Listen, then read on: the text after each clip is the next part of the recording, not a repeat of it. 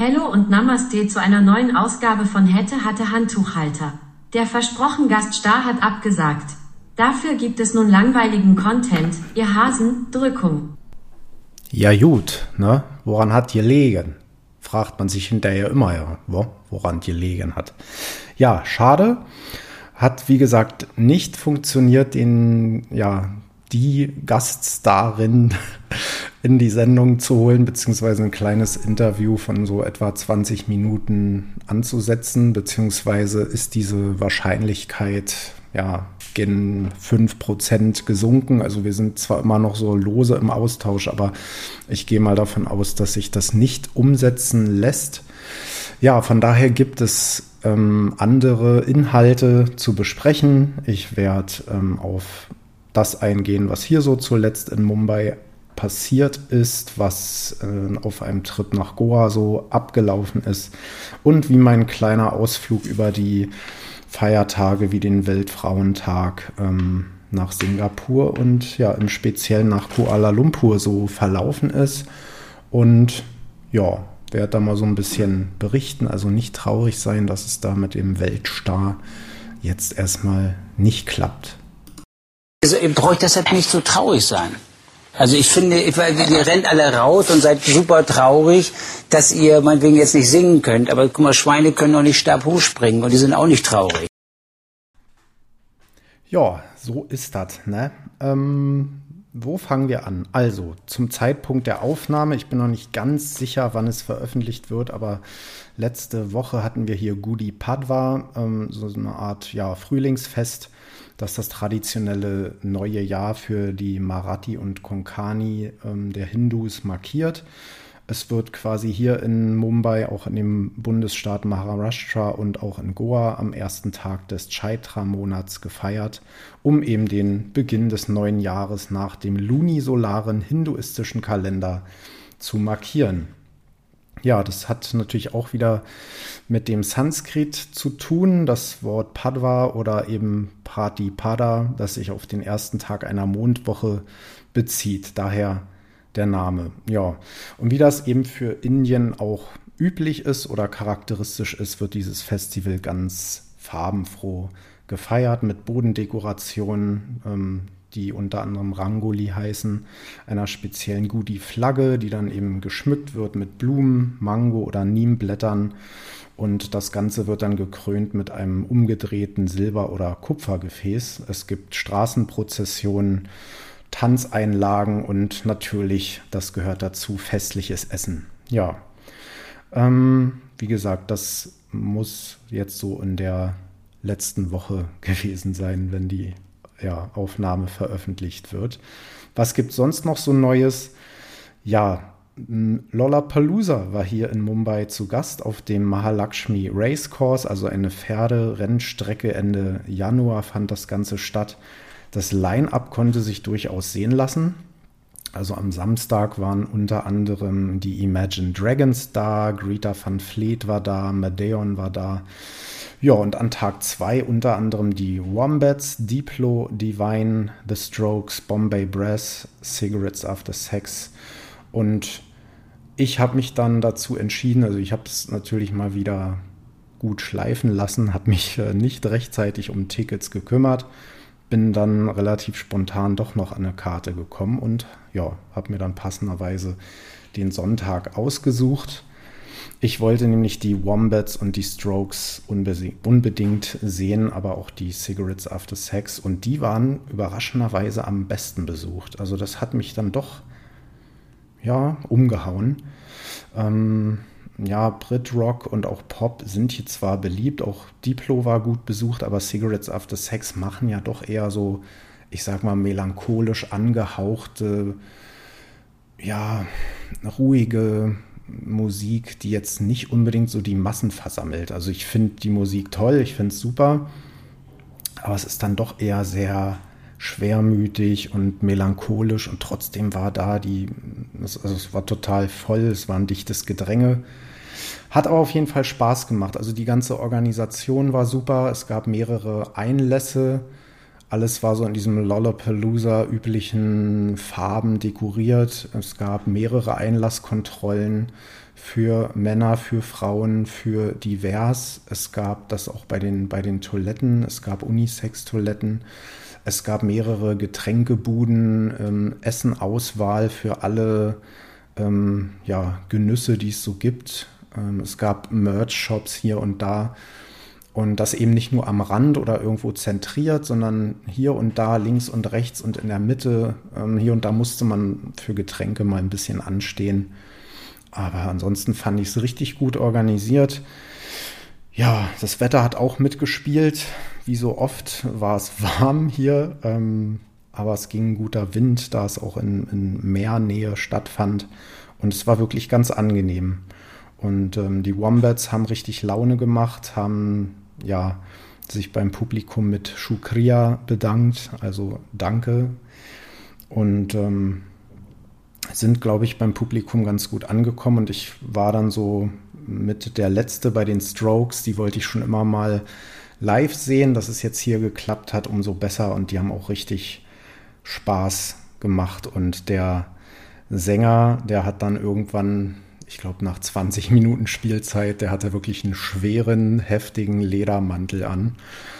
Ähm, ja, der hat dann resigniert, hat gesagt, so, ich gebe auf, ähm, es ist warm, aber dann so warm, ich schwitze mir hier einen ab, ich pack den Mantel zur Seite und dann hat er den so nach hinten gezimmert und hat dann weiter performt. Also die haben auch richtig Laune gemacht, haben auch so, ja, ich würde sagen 90 bis 80 Minuten ungefähr gespielt, ohne größere Pause.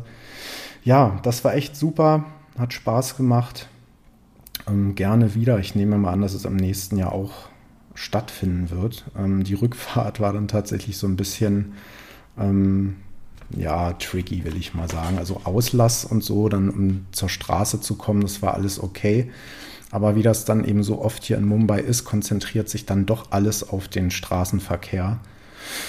Ja, das war dann so ein bisschen doof. Ähm, bin dann Richtung Racecourse da auf den Ausgang und überall sind ja auch Baustellen momentan. Es wird noch so eine weitere Küstenstraße gebaut und an der Baustelle war dann mein Ausgang sozusagen.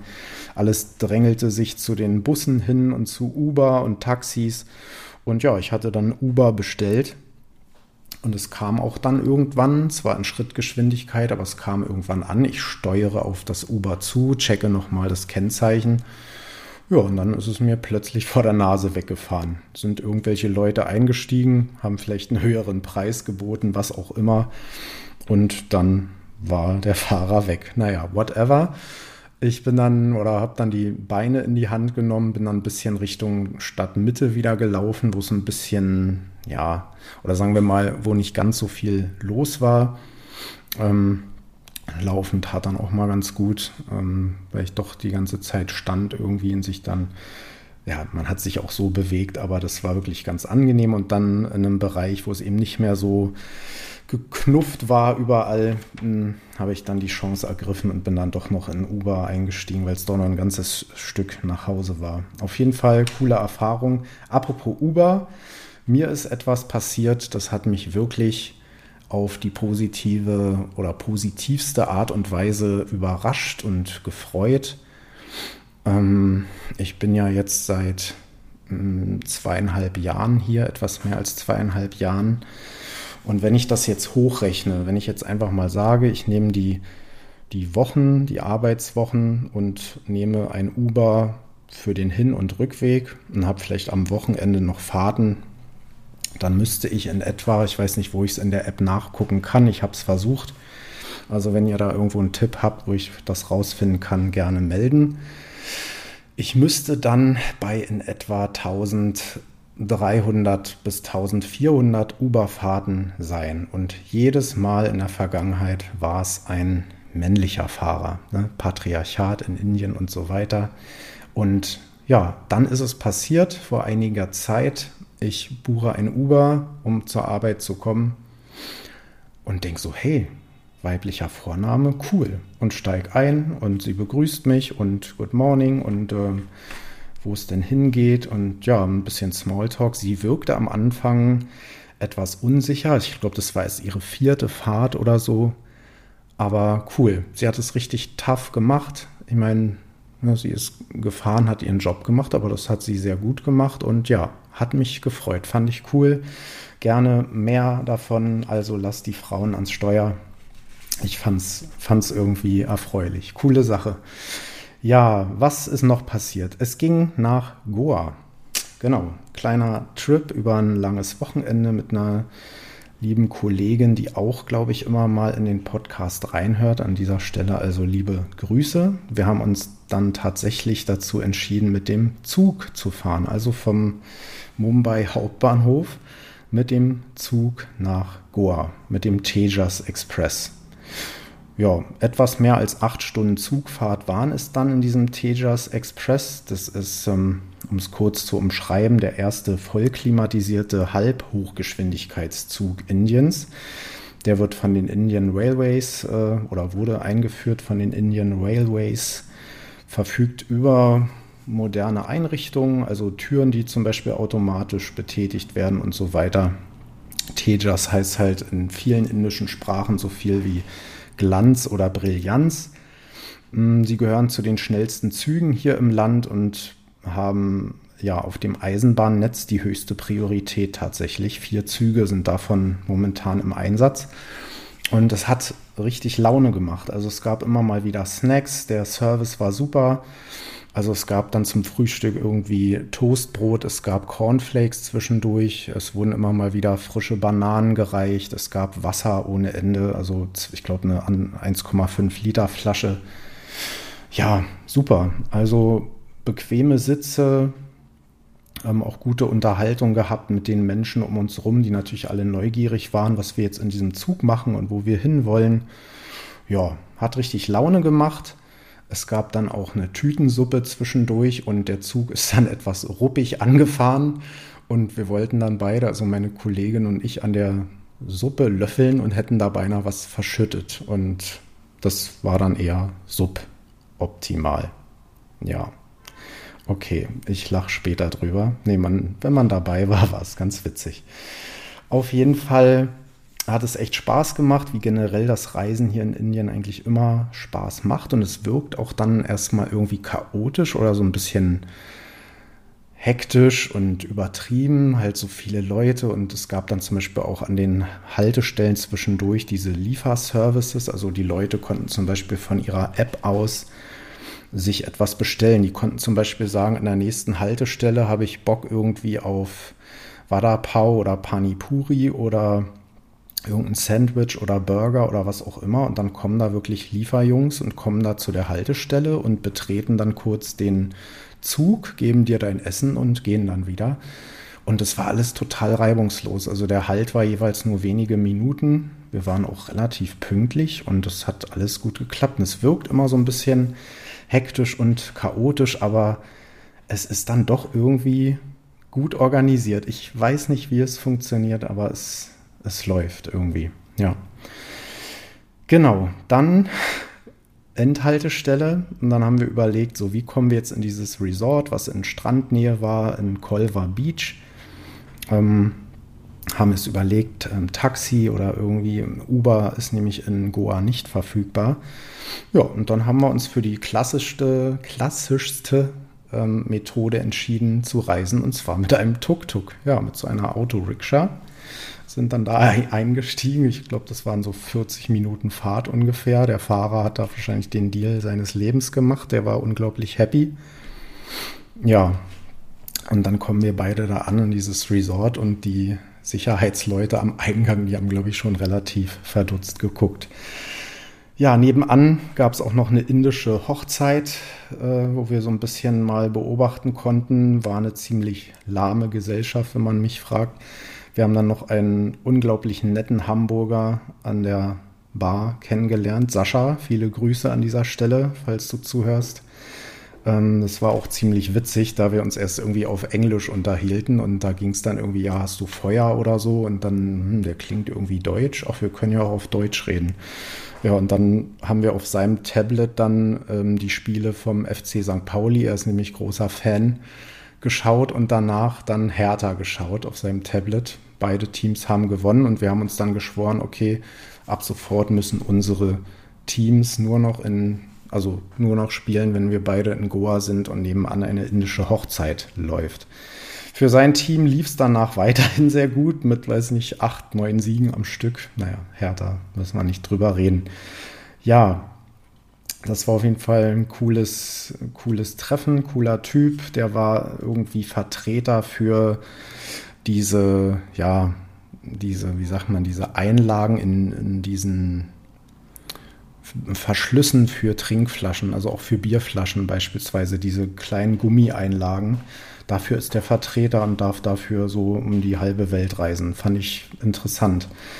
Auf jeden Fall ein nettes Resort mit Pools und Spa-Bereich, gutes Essen. Und wo wir beim Thema Pool sind, ähm, habe ich so meine Runden gedreht und schwimmen, schwimmen, schwimmen und denk so, hä? Da stand dann ein Inder in dem Poolbecken und hat mich beobachtet. Und ich, also ich habe mich wirklich beobachtet gefühlt, dachte, warum guckt der denn so? Und ja, irgendwann nach ein paar Runden mache ich so meine Pause, bleib so am Beckenrand stehen und dann schaut er so rüber und fragt mich dann, wie machst du das? Wie hältst du deinen Kopf über Wasser? Gut, also mein Schwimmstil, der gleicht eher so einer 70-jährigen ähm, Französin aus der Bretagne oder so. Ist jetzt nicht wahnsinnig spannend, aber er wollte halt wirklich wissen, wie schaffst du es beim Schwimmen, deinen Kopf oben zu halten. Und dann muss es eine komische Szene von, von außerhalb gewesen sein. Irgendwann hielt ich dann diesen mit 30-jährigen Inder in meinen Arm. Ähm, ja, wie man so diese Schwimmübungen kennt. Also er war so auf dem Bauch im Wasser, an der Wasseroberfläche. Ich hielt ihn dann so, habe ihn gestützt und er versuchte dann eben so ein bisschen zu planschen. Und er hatte halt immer wieder versucht, so ungestüm sofort quasi Brustkraulen zu machen und hat sich so ins Wasser gestürzt. Da ich gesagt, ja, du musst das so ein bisschen entspannter machen nicht so viel Körperspannung. Wichtig ist auch die Atmung und ja, bla blub. Jedenfalls hat er dann so die ersten Versuche gemacht. Es sah dann auch halbwegs passabel aus und habe ihm dann da so ein bisschen ja, Schwimmunterstützung gegeben. War auf jeden Fall ein richtig cooles, langes Wochenende. Ja, hat Spaß gemacht. Also Goa sowieso immer, immer top. Auf jeden Fall, was auch top war, waren dann meine Reisen nach Singapur und Kuala Lumpur in Malaysia. Ja, wo fange ich an? Singapur erstmal generell, um euch da mal so ein bisschen abzuholen, ist ein Insel- und Stadtstaat. Ähm, der flächenkleinste Staat Südostasiens ist Mitglied im Commonwealth of Nations zum Beispiel, ist dann 1963 aus einer Föderation unter dem Namen Malaysia äh, entstanden die die ähm, frühere britische Kronkolonie 1965 allerdings wieder verlassen hat. Ja, und seitdem gibt es eben Singapur. Der Präsident dort wird seit 1993 eigentlich nur theoretisch alle sechs Jahre direkt vom Volk gewählt. 1993 wurde Ong Teng Cheong als Präsident erwählt. Die Wahlen fielen danach jedoch 1999, 2005 und auch 2017 de facto einfach aus. Ja, nur im Jahr 2011 gab es dann eine Wahl, die Tony Tan Keng Yam gewann. Ja, so viel zur Info. Ja, was gibt es noch so zu erzählen? Also nach früheren oder, oder frühen Jahren politischer Krisen und trotz fehlender natürlicher Ressourcen und ohne, ja, ohne Hinterland, muss man ja auch sagen, hat sich die Nation trotzdem zu einem der vier asiatischen Tiger States entwickelt. Also Singapur ist das einzige Land in ganz Asien mit einer AAA-Bonitätswertung aller großen ja, Bewertungsagenturen. Singapur ist wichtiger Finanz- und Versandknotenpunkt und hat unter anderem auch eben einen hohen Stellenwert bei wichtigen sozialen Indikatoren. Und dazu gehören eben Bildung, Gesundheitsversorgung, die Lebensqualität im Allgemeinen die persönliche Sicherheit eines jeden, öffentlicher Wohnungsbau mit, ich glaube, einer Wohn Wohneigentumsquote von über 90 Prozent, habe ich irgendwo gelesen. Singapurer genießen eine der längsten Lebenserwartungen. Es gibt die schnellsten Internetverbindungen, eine der niedrigsten Kindersterblichkeitsraten etc. Ja, ähm, das Entwicklungsprogramm der Vereinten Nationen zählt Singapur zu den Ländern mit ähm, sehr hoher menschlicher Entwicklung vor allem. Ja, so ein bisschen international umstritten kann man sagen, ist eben das strenge Recht des Landes. Also es gibt zum Beispiel Körperstrafen für eine Reihe von, also da muss man jetzt das europäische Maßstab nehmen, als Ordnungswidrigkeit zu betrachtende Taten. Also ja, so wo wir jetzt irgendwo einen kleinen Strafzettel kriegen würden, kann man in Singapur schon mit einer Todesstrafe manchmal rechnen. Also, rechnen. also jetzt übertrieben gesagt. Bei schweren Verbrechen sollen die eben dann als Abschreckung dienen. Ähm, deswegen sagt man zum Beispiel, da so gibt es so ein englisches Sprichwort, Singapur is a fine city, also weil fine steht eben dann für die Strafe, die man dann zahlen muss. Ja, Singapur ist eines der reichsten Länder, also Stadtstaaten weltweit, ähm, hat hm, ja dennoch oder vielleicht gerade deswegen die höchsten Lebenshaltungskosten. Ja, ähm, mit mehr als 11 Millionen ausländischen Touristen im Jahr ist es ähm, eine der meistbesuchten Städte der Welt, also in den Top 10 auf jeden Fall. Und ist eben neben Hongkong wichtigster Finanzplatz Asiens. Ja, und was ich besonders spannend fand, waren, war eben dieses friedliche Miteinander, also dieses Zusammenleben ja auf multiethnischer Ebene zwischen Chinesen, Malaien, Indern, ja, die mit die größte Bevölkerungsgruppe stellen. Und das Spannende finde ich, dass dieses Zusammenleben zwischen den Chinesen, Malaien und Indern unter anderem ist angeordnet. Das ist einfach von der Regierung, es ist gesetzlich angeordnet. Und es funktioniert. Das funktioniert einfach. Also es ist wirklich ein friedvolles Miteinander und es läuft. Und manchmal denke ich mir so, warum machen wir das nicht in Europa auch so beispielsweise? Warum sagt man nicht in Deutschland, hey, alle miteinander, ihr habt gefälligst friedvoll miteinander zu leben. Miteinander, nebeneinander und so weiter. Finde ich, finde ich gut. Ja, zu Singapur selbst. Wo, ja, wo soll ich da anfangen? Also es ist überragend. Also ich bin da angekommen, ich bin hier von Mumbai geflogen, dann hatte ich einen Zwischenstopp in Bangalore. Da ging es dann weiter nach Singapur, bin irgendwie morgens um 6 Uhr gelandet, bin aber relativ schnell rausgekommen. Das mit der Immigration, also ähm, Passkontrolle dann und so weiter, Gepäck, ähm, hatte ich alles relativ schnell beisammen und war da irgendwie gefühlt nach einer halben Stunde schon aus dem Flughafen raus. Ich hatte mir dann vorher über Booking.com eine Unterkunft gebucht und, ähm, und da hatte ich dann die Option, irgendwie zusätzlichen Fahrer auszuwählen. Und der stand dann auch da bereit. Dann haben wir, das muss ich auch noch erwähnen, haben im Vorfeld, also ich glaube schon zwei Tage vor meiner Abreise, hatte dann das Fahrtunternehmen eine WhatsApp-Gruppe erstellt mit dem Chef des Unternehmens und dem Fahrer selbst und einem Just-in-Case Ersatzfahrer, falls irgendwas passiert. Und haben mir dort in dieser Gruppe alles mitgeteilt. Also was ich beachten muss, dass ich dann mein WLAN anstelle, falls ich keine SIM-Karte direkt vor Ort habe, wo ich lang muss, ähm, was ich sonst so äh, für Hinweise befolgen kann oder, oder wie lange Dinge etwa dauern könnten und so weiter. Wegebeschreibung und so weiter. Und das fand ich so super organisiert. Also es hat einfach Spaß gemacht. Ähm, oder sagen wir, das heißt Spaß gemacht, aber ich fand es einfach das hat mich direkt mitgenommen. Also ich fühlte mich direkt ähm, abgeholt. Es war organisiert, es war durchdacht. Ich wusste gleich, was Phase ist und konnte mich einfach auf die Jungs verlassen und ähm, ja, war einfach top. So, nach einer kleinen Trinkpause geht's weiter. Genau, wo war ich stehen geblieben? Also Abholung, Flughafen, alles super organisiert.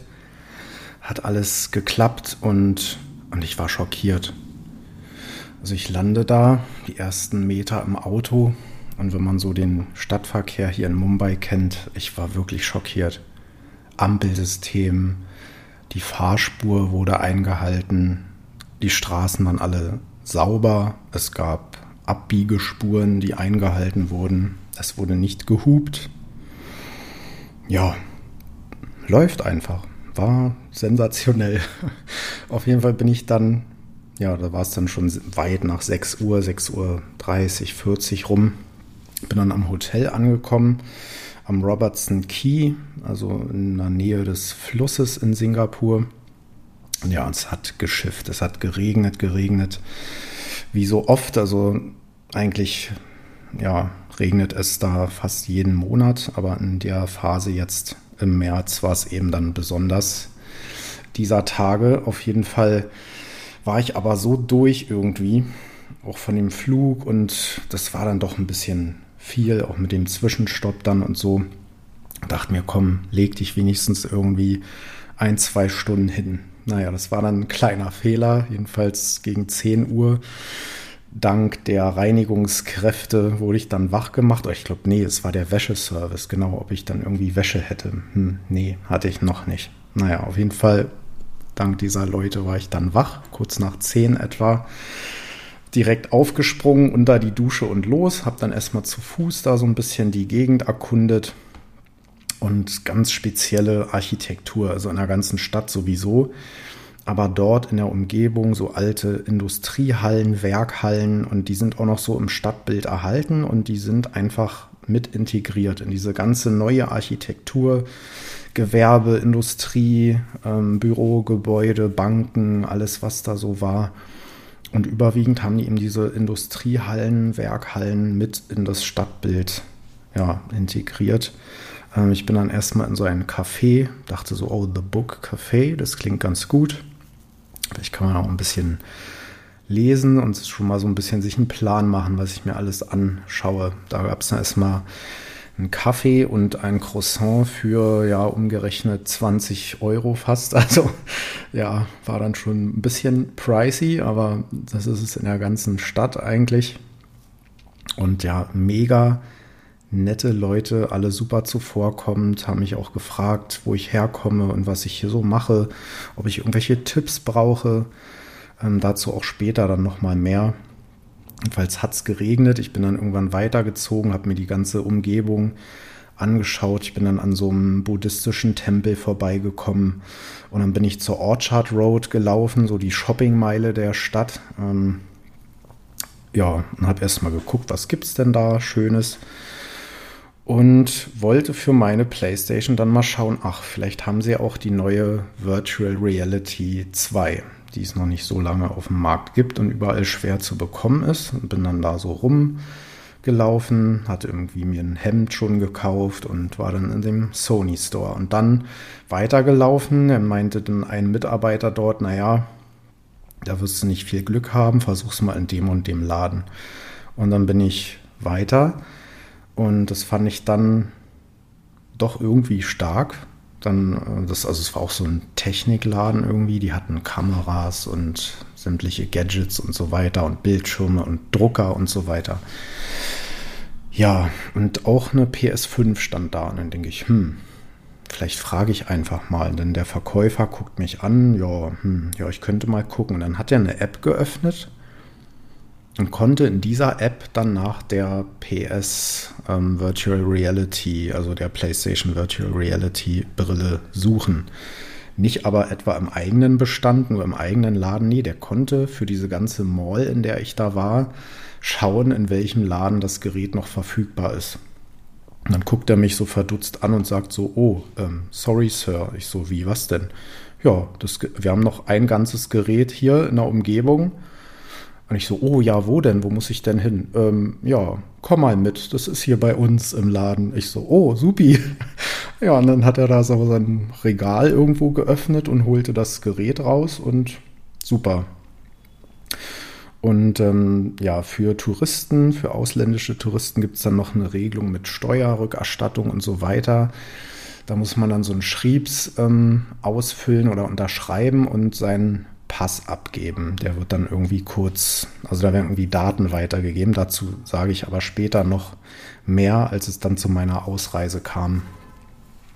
Ja, und was mich dann umgehauen hat, war tatsächlich die Bahn, also die Metro in Singapur. Das hat mich wirklich umgehauen.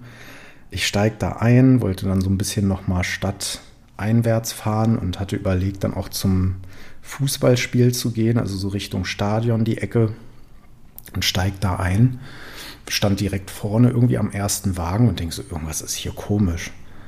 Und gehe nach vorne und denk so, ähm, äh, ich habe Fragen, was passiert hier? Warum kann ich die Gleise sehen? Äh? Kein Zugführer vorne, kein Hinweis irgendwie während der Fahrt, bitte nicht mit dem Fahrer sprechen, nichts. Ich war wirklich, also ich kannte dieses, dieses autonome Fahren, zum Beispiel in, Düsseldorf am Flughafen unter anderem, da gibt es ja für ein paar Meter diese Bahnen oder auch an anderen Flughäfen kenne ich das, aber das sind eben ein paar, vielleicht, wenn es hochkommt, ein paar hundert Meter, auf denen sich diese Züge bewegen. Hier ist dieses ganze Stadtnetz, das ganze Metro-Liniennetz ist voll automatisiert. Und also das hat mich wirklich, hat mich wirklich umgehauen, muss ich sagen. Hat mich begeistert. Auch wenn das jetzt klingt so, okay, Boomer, aber ich fand das, fand das Hammer. Doors are closing. Ja, und dann ging es wie angekündigt ins Fuß, äh, Fußballstadion, ins Bishan Stadium. Da habe ich mir dann die spannende Partie Ballestier Kalsa FC gegen die Garena Young Lions angeschaut. Endete 3 zu 1. Ich hatte mich da so ein bisschen verspekuliert, hatte erst nur meine Karten mit, irgendwie kein Bargeld am Start. Das hat sich dann später geändert, dazu gleich mehr. Und dann stand ich da am Einlass und irgendwie, ja, nee, 10 Singapore Dollars. Ich so, hm, habe ich gerade nicht. Ist hier irgendwie ein ATM, also für die Boomer ein Geldautomat in der Nähe. Nö, war nicht. Und ja, wie die netten Menschen dann da eben so sind, hat mich dann da echt einer mitgenommen, hat gesagt, ja, komm hier, komm auf meine Karte mit rein. Wetter war halt nicht so das Beste. Das Spiel war ja so Niveau Regionalliga vielleicht in Deutschland, würde ich jetzt mal sagen. Aber hey, vier Tore gesehen, abwechslungsreich. Also das klingt jetzt deutlicher als es, oder das Ergebnis klingt deutlicher als das Spiel war. Aber ja, coole Erfahrung, auch wieder diese Freundlichkeit der Menschen. Wahnsinn. Und apropos Freundlichkeit der Menschen, nach dem Spiel bin ich dann Richtung Haltestelle zurückgelaufen und da war wie so ein, ja, ich glaube, das hieß sogar Bishan Center oder sowas. Und äh, da waren so einige Shops und Cafés und da war dann auch ein Geldautomat. Da ich mir dann also Bares besorgt, also später dann, ich bin erstmal in so einen Laden ins 7-Eleven, also so eine Art Supermarktkette, vor allem in ja, Südostasien bekannt. Und ähm, ja, wollte mich erstmal mit Getränken eindecken. Also Wasser, hab mir irgendwie noch eine Coke Zero geholt oder irgendwas. Wollte bezahlen, ja, Kreditkarte, hm, nee, nimmt er nicht. Und der Mann hinter der Theke war Inder, hat dann irgendwie mein Tattoo gesehen und dann haben wir uns kurz äh, sieben Worte auf Hindi unterhalten, mehr kann ich auch nicht. Und äh, waren uns direkt ja, irgendwie sympathisch und äh, sagte ja, gar kein Problem, ich nehme das jetzt auf meine Karte. Ich so, ja, nee, das kann ich nicht annehmen. Und äh, ich meine, ich hatte noch irgendwie einen Snack, ich glaube, einen, einen Schokoriegel oder so dabei gehabt, plus die zwei Getränke. Und da ist man in Singapur dann schon mal schnell bei 7, 8, 9 Dollar. Ähm, also da kommt schon was zusammen. Und ich so, nee, das kann ich jetzt doch nicht annehmen. Und er meinte dann so, ja, obviously you like my country, so be my guest. Also dir gefällt mein Land offensichtlich, also sei jetzt mein Gast heute. Und der hat es dann echt bezahlt, hat es auf seine Karte genommen. Und ich dann aus dem Laden raus, mich zigmal bedankt denkst du, nee, das kann ich jetzt nicht auf mir sitzen lassen. Bin zum nächsten Geldautomaten, habe mir dann ein paar Scheine da geholt, bin nochmal in den Laden zurückgestiefelt, habe gesagt, so hier, ich will meine Schulden begleichen, so geht das nicht. Ne? Er so, nee, nochmal, das ist alles gut. Ne? Bist mein Gast, ähm, nett, dass du zurückgekommen bist, aber hey, no big deal, ne? es einfach und gut. Und ich konnte es nicht fassen, diese, diese Freundlichkeit, dieses Miteinander da. Ich war begeistert. Also da war ich schon, also da dann schon schwer in Love mit den Leuten und ja, dieses Miteinander, Wahnsinn. hatte ich, habe ich so noch nirgendwo erlebt. Also bis auf mal hier halt in Indien des Öfteren, diese Freundlichkeit und dass man dann eben, auch wenn man nicht so viel hat, das mit anderen teilt und auch gerne gibt.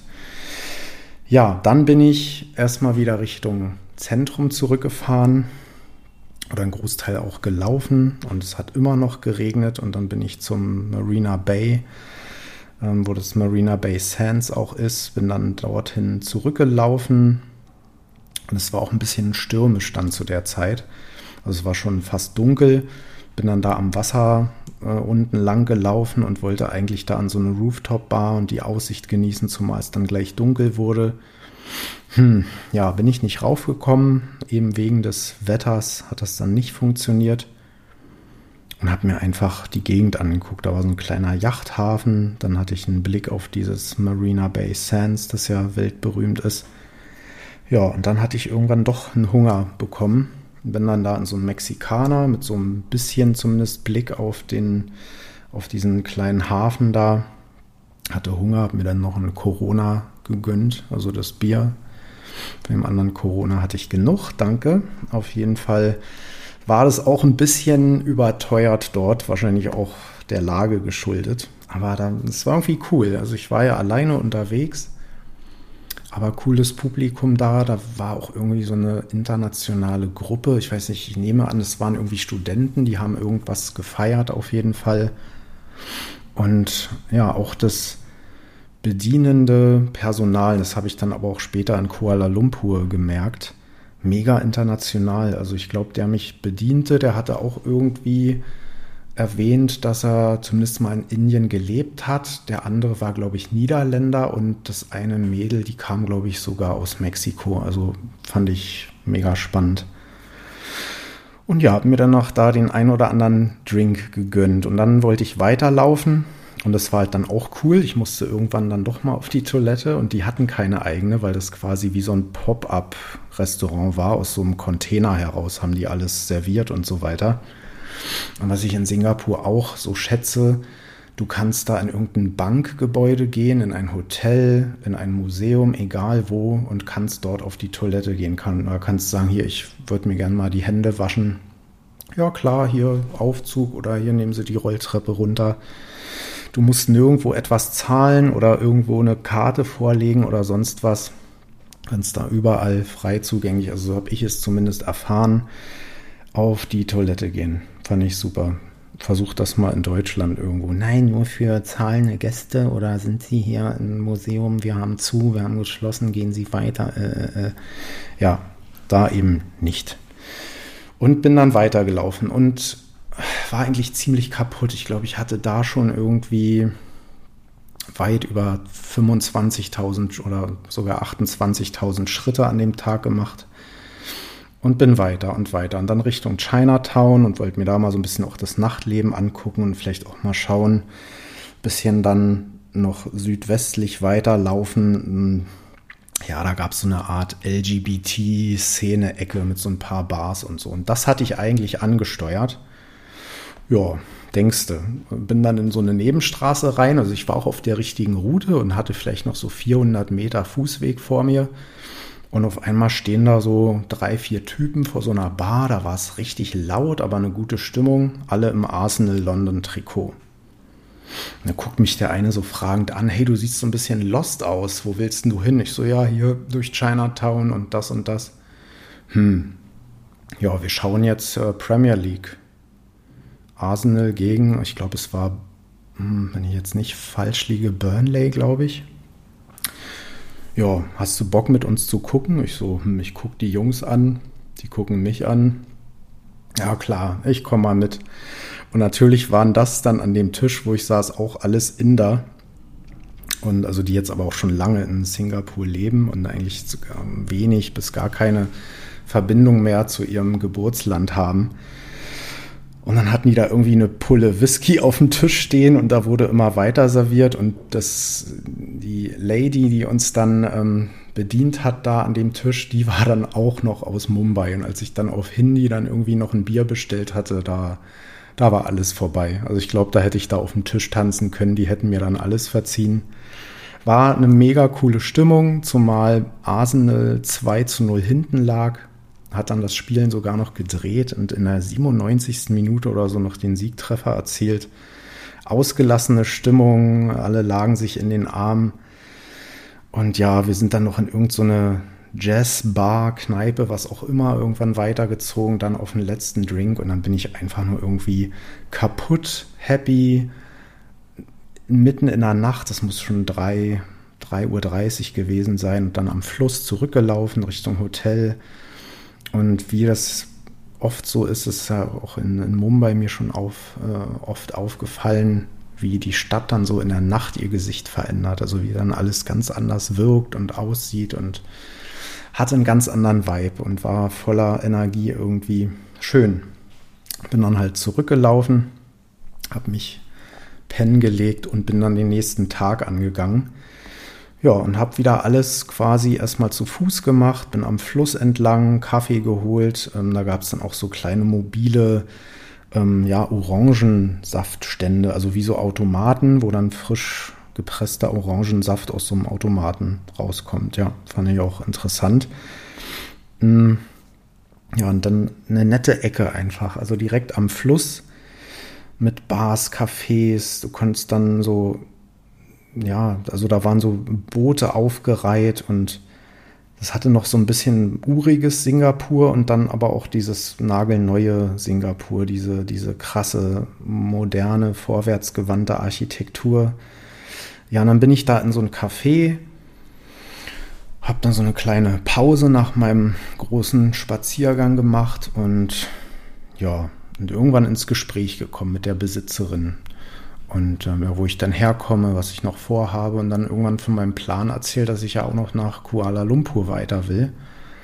Und äh, sie dann erstmal ganz angetan und ja, super, und ich kann dir da Tipps geben und das ist meine Geburtsstadt, ich komme von da, ich bin jetzt seit drei Jahren hier und habe das immer noch im Herzen und ja, dann ist die hinter die Theke und hat mir dann wirklich so auf zwei Zettel Tipps für Singapur noch, für die Umgebung aufgeschrieben und dann für KL, für Kuala Lumpur. Und wieder diese Herzlichkeit, diese Offenheit, ähm, wie, sie, wie die Menschen einem so, so dieses Zuvorkommen, dieses Mensch, der sieht so ein bisschen lost aus und hier geh da essen oder gönn dir das und das muss man gesehen haben und es war mega cool und einfach nur nett. Es war einfach nur nett.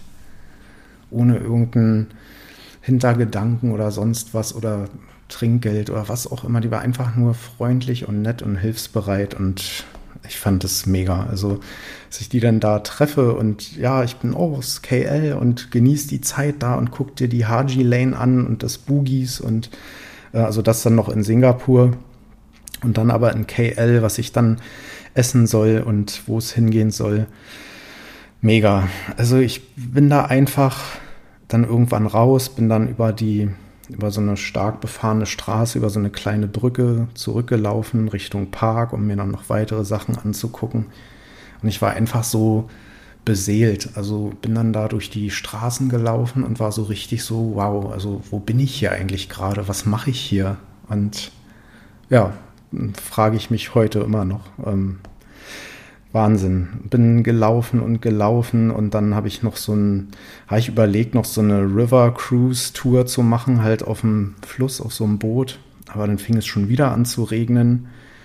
Bin dann an diesem Parlamentsgebäude vorbeigelaufen. Da haben mich dann noch drei, vier Leute um ein Foto gebeten. Also die habe ich dann für die die Fotos gemacht, habe dann selber auch eins machen lassen. Oder fünf, sechs oder so. Ja, dann bin ich noch in eine andere Mall. Da habe ich für einen Kollegen dann noch eine Kamera besorgt, dann ne, wieder mit dieser Steuerrückerstattungsgeschichte und so weiter. Da erzähle ich dann später noch mehr dazu. Dann waren da so viele Läden mit so kleinen Figuren in ganz schrillen Farben, also aus Animes, aus irgendwelchen japanischen Comics, aus ähm, Pokémon und was auch immer. Und da fahren die da irgendwie total drauf ab. Und dann bin ich ähm, weiter Richtung Chimes gelaufen. Da ist so eine Kirche und so ein Areal darum, so eine ganz in weiß gehaltene Kirche und drumherum halt ähm, Restaurants und sowas. Ähm, richtig schöne Gegend. Dann bin ich ähm, nach ins Boogies gelaufen, eine andere Mall mal wieder, weil es wieder regnete. Und dann gab es eine Regenpause und dann bin ich mal in die Haji Lane gelaufen. Ähm, das war dann so in diesem arabischen Viertel. Wunderschöne Ecke, ganz viele kleine Bars, Kneipen, Boutiquen, ähm, ja, so kleine Flachdachhäuser, also die eigentlich nur eine Etage hoch sind. Und so kleine Straßen und eine Gasse reiht sich an die nächste und so weiter. Ja, coole Ecke, habe mir dann da auch noch einen Drink gegönnt und bin dann mit Grab, so heißt dann quasi das Uber in Kuala Lumpur und auch in Singapur und auch Grab hat super funktioniert. Die Fahrer haben direkt den Spot gefunden, sind mir sogar entgegengekommen, da kann ich dann auch gleich nochmal berichten. Ähm, es war, also erzähle ich gleich noch, wie das mit dem Grab-Fahrer lief. Der hat auch so eine ganz äh, schrille Gangschaltung irgendwie in seinem Fahrzeug. Das war ziemlich lustig.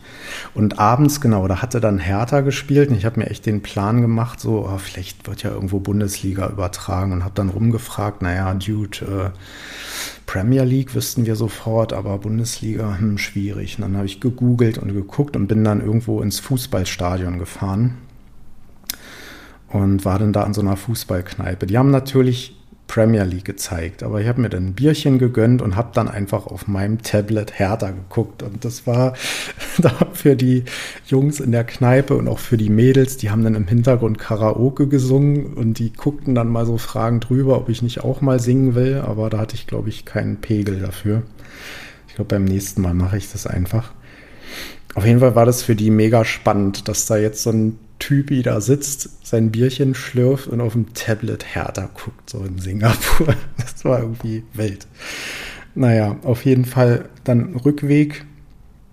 Und ähm, ich hatte dann schon mein Grab gebucht, genau, und bin dann Richtung Abholpunkt gelaufen. Das ist dann wohl irgendwie nur so eine Schleife zu so einer Schranke, bis wo die nur fahren dürfen. Und der Fahrer hat dann schon auf seiner App gesehen, dass ich quasi noch gelaufen bin und kam mir einfach diese 200 Meter waren es vielleicht oder 100, sagen wir mal, und kam mir schon entgegengefahren. Und wenn ich das hier so vergleiche mit Uber, was man hier manchmal für Stress hat, dass sie einen dann nicht finden, dass sie einen fünfmal anrufen, dass sie irgendwie vier Blöcke weiter stehen, obwohl ja per GPS man ja auffindbar ist und dass sie dann manchmal darauf hoffen, dass man dann den, die Fahrt cancelt, woran sie dann mitverdienen. Mit Grab war das alles super easy. Die Fahrten, alles war perfekt getimed und die Autos alle super. Ich glaube, ich bin, ich glaube, sechs, sieben Fahrten habe ich in dem Grab gemacht. Ich glaube, sechs davon waren alles Elektroautos. Generell sehr moderne Stadt, sehr vorwärts gerichtet, sehr, ja, einfach für die Zukunft gerüstet. Also ich habe da in der Stadt so den Eindruck gehabt, das war für mich irgendwie wie so ein Blueprint von, also so stelle ich mir irgendwie das Leben vor, wo Minderheiten, Randgruppen, wie auch immer, verschiedenster Herkunft, Hautfarbe, wenn dann irgendwie noch Sexualität dazu kommt, wo das alles keine Rolle spielt, die alle einfach harmonisch miteinander leben, die alle irgendwie ihrer Arbeit nachgehen, wo alles irgendwie funktioniert und das trotzdem aber, wo die Digitalisierung läuft, wo die Bildung funktioniert, wenn man jetzt mal von diesem Strafenregister absieht und so weiter, von diesem übergeordneten und dass es einfach vielleicht hier und da zu sauber und zu strukturiert ist, aber so stelle ich mir eigentlich so ein Blueprint von so einer optimalen Gesellschaft vor. Jetzt schweife ich so ein bisschen ab, aber ich fand es einfach, ja, Hammer. Und an meinem letzten Tag in Singapur habe ich dann nochmal wieder, und das fand ich halt auch so geil, nochmal alles zu Fuß wieder abgelaufen, was halt auch cool ist in der Regenzeit, dass viele Passagen, also gerade so Überbrückungswege zum Beispiel von Kreuzungen zu Haltestellen oder von so Spots, wo kleine Einkaufsläden sind, zu irgendeiner Bushaltestelle oder so, dass diese Überwege überdacht sind. Also es ist einfach, es wird überall mitgedacht. Auch an den Haltestellen der Metro, dann mit diesen Türen, die sich schließen, dann auf den ähm, Böden sind dann Hinweisschilder oder so Hinweispfeile, hier rote Pfeile, dort wartet ihr bitte und stellt euch hin und lasst erst die Fahrgäste aussteigen.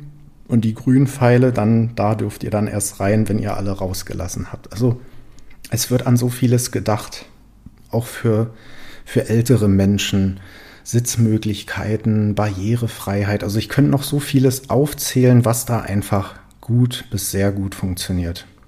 Das würde aber hier den Rahmen sprengen. Ich war nur drei Tage da. Also ja, da war sicherlich noch mehr möglich. Auf jeden Fall wieder mein letzter Tag zu Fuß, ähm, vieles erkundet. Ich war Pancakes essen, dann habe ich mir so eine Galerie mit so Street Art angeguckt, ähm, mit Malereien auch von Schulklassen und so weiter. Und Schulklassen, auch so ein Thema. Ich bin dann noch ins Museum der asiatischen Zivilisation gegangen.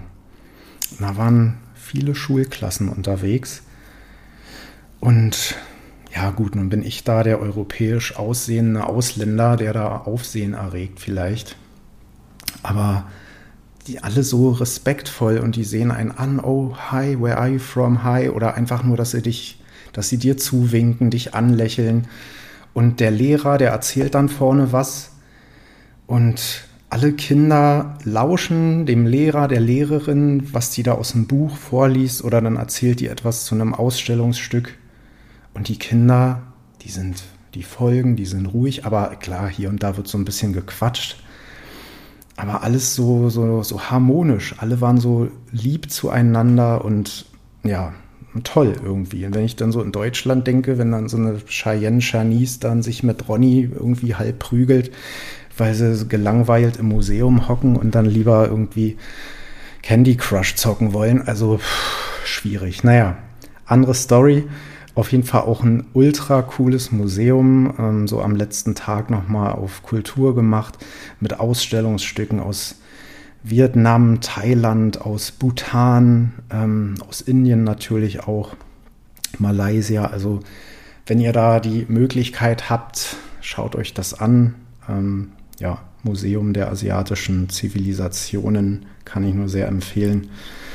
Ähm, mit Porzellanstücken, mit ähm, alten so, so Idolen und ähm, Holzarbeiten, ähm, auch Kleidung, die teilweise Jahrhunderte alt ist, äh, fand, ich, fand ich sehr aufregend. War bestimmt dreieinhalb Stunden da drin unterwegs. Hab mir dann noch eine klassische Laxa gegönnt auf dem Rückweg dann bin natürlich wieder am Fluss dann zurückgelaufen und ja, bin dann, glaube ich, Richtung, genau, bin ich Richtung Hotel zurück, habe kurz nochmal alles zusammengepackt und dann ging es auch schon wieder Richtung Airport, genau. Und da muss ich sagen, das habe ich noch nie irgendwo erlebt. Jetzt rede ich so, als wäre ich schon in 17 Ländern der Welt gewesen oder in mehreren, ähm, was nicht der Fall ist. Aber was da lief in Singapur am Flughafen, man kommt an, du läufst rein, du hast direkt Hinweistafeln, wo welche Airline abfliegt. Und dann direkt vorne, ich glaube dann der dritte Schalter, da konnte ich dann schon mein Gepäck auf so ein Band legen, alles elektronisch. Da war zwar so eine Assistentin, die hat mir gesagt, ah, hier, ähm, wenn Sie Probleme haben, ne, let me know. Dann habe ich dann meinen Koffer auf so ein Band gelegt, mein Ticket an so einen Scanner gehalten und dann kam so ein Ausdruck über mein Gepäckstück, dass es jetzt quasi verladen wird und dass ich das nachverfolgen kann. Zack, das war's. Gut, Check-in hatte ich natürlich schon online gemacht, aber super easy, alles stressfrei, nicht in irgendeiner Schlange anstehen. Ja, Koffer war dann weg, ich weitergezogen. Ich hatte ja dann meine VR-Brille noch und so. Und ich dachte so, hm, wegen Zoll noch, da muss vielleicht irgendein Schriebs ausfüllen und so. Dann hatte ich ja noch eine Kamera für den Kollegen besorgt. Also ich hatte ein paar Sachen gekauft, wo sich eben diese Steuer dann schon lohnte. Bin ich jetzt sehr allmann, aber das lohnt sich dann schon bei so einem Betrag. Und dann hat auch gleich so eine, also auch wieder so typisch. Ich hatte gar nichts gesagt. Ich laufe da so mit meinem Handgepäck und der VR-Brille und so fragend durch die Gegend. Da kam dann gleich schon eine Frau auf mich zu. Ah, hier wegen GST, wegen Steuerrückerstattung. Ja, steht zwar hier bei uns dran, aber Sie können das auch alles ganz easy da hinten nach dem Security-Check machen. Da geht es schneller. Und ich so, naja gut, okay, wenn die das sagt, ich dann weiter. Auch Security-Check, super easy Je nach Bedarf, wenn mehr Leute kamen, wurden sofort mehrere Bänder aktiviert. Es äh, gab immer Boxen, um dein Zeug reinzulegen. Da habe ich schon ganz schlimme andere Dinge erlebt. Alles so wunderbar reibungslos, gut, sehr gut organisiert, alles hochmodern. Ja, und dann stehe ich da in diesem Steuerbüro sozusagen und wollte erst irgendwie dann mit meinen ja, Kassenbelegen, nenne ich es mal, da irgendwie an so einen Schalter zu so einer Frau, die da saß, und die guckte mich so an. Haben Sie Ihren Pass dabei? Ich so, ja. Ja, dann machen Sie das doch an dem Gerät dahinter Ihnen, an dem Scanner. Ich so, äh, wie? Ja, und da war dann so ein, ja, so ein Automat mit Touchpad, mit so einem Touchscreen und ich stehe dann da so, ja, bitte legen Sie jetzt Ihren äh, Pass, ja, Ihren Passport, ne? legen Sie diesen bitte auf die Lesefläche. Ich so, okay mit der Leseseite sozusagen, mit der, so wo diese, ne, wo dein Lichtbild drauf ist und so, legt das drauf. Dann läuft ein ganz minimal kurzer Scan, äh, Scan-Vorgang. Ja, hiermit werden Ihnen so und so viel Singapur-Dollar an Steuern erstattet. Und ich konnte dann wirklich so eine Auflistung sehen. Das waren dann drei, vier Sachen. Wie wünschen Sie die Rückzahlung der Steuer? Hm wollen Sie diese in Bar oder soll das auf Ihr verknüpftes Konto der Kreditkarte erstattet werden? Ich so, hm, ist ja super easy. Kreditkarte eingelegt, zack. Der Betrag von Singapur-Dollar wird Ihnen in drei bis vier Tagen zugehen. Und das war's. Und dann bin ich Richtung Shops da nochmal und ja, habe auf meinen Flug gewartet, dann nach Kuala Lumpur und super easy alles. Ja, und dann KL auch geil. Ähm, war dann irgendwie 9 Uhr abends oder so bin ich dann da angekommen.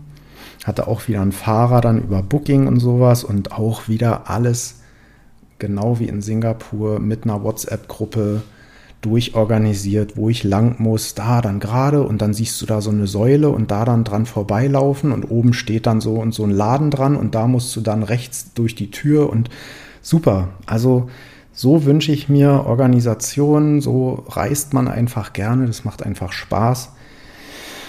Ja, perfekt. Also ich stand dann da an so einer Säule draußen in diesem Abholbereich. Der Fahrer kam, zack, Gepäck hinten rein. Auch dort lief das mit Security Check und so alles super. Ja, und dann Richtung Hotel gefahren. Es war dann doch, war dann so über eine Stunde 20 ungefähr an Fahrt. Und Melvin, cooler Dude, irgendwie jetzt dritte Generation in Kuala Lumpur, Großeltern chinesischer Abstammung und Melvin, also ja, cooler Typ, der hat mich da halt abgeholt und ähm, hat dann erzählt, dass er eben schon ein paar Touristen gefahren hat und so weiter und wie lange er das jetzt macht und so. Und dann hat er mich zum Hotel gefahren und das waren irgendwie so drei Hotels, die sich so eine Lobby irgendwie teilten und nirgendwo stand der Name meines Hotels dran bin dann da rumgeirrt, da stand dann irgendwie wieder ein anderer Name und dachte schon irgendwie Google Maps wäre jetzt falsch oder sowas. Naja, auf jeden Fall habe ich es dann doch irgendwann gefunden ich wollte schon Melvin anrufen und sagen, ey, hol mich wieder ab, ich bin hier völlig falsch. War dann aber nicht so. Ja, und witzigerweise standen dann vier Typen noch hinter mir, die alle die gleiche Frage hatten. Ist das hier das Hotel so und so? Ja, mm, ja, weil das steht hier nirgendwo dran. Und das haben wir das nochmal angemerkt an der Rezeption. Ja, dann bin ich erstmal, habe ich erstmal meinen Check-in gemacht, Gepäck oben abgeladen und bin erstmal auf den, ja, oder auf die Dachterrasse hoch. Mit Infinity Pool, mit Blick auf den KL Tower, also den Fernsehturm äh, mit Blick auf die Petronas Towers Wahnsinn. Also einfach nur Hammer.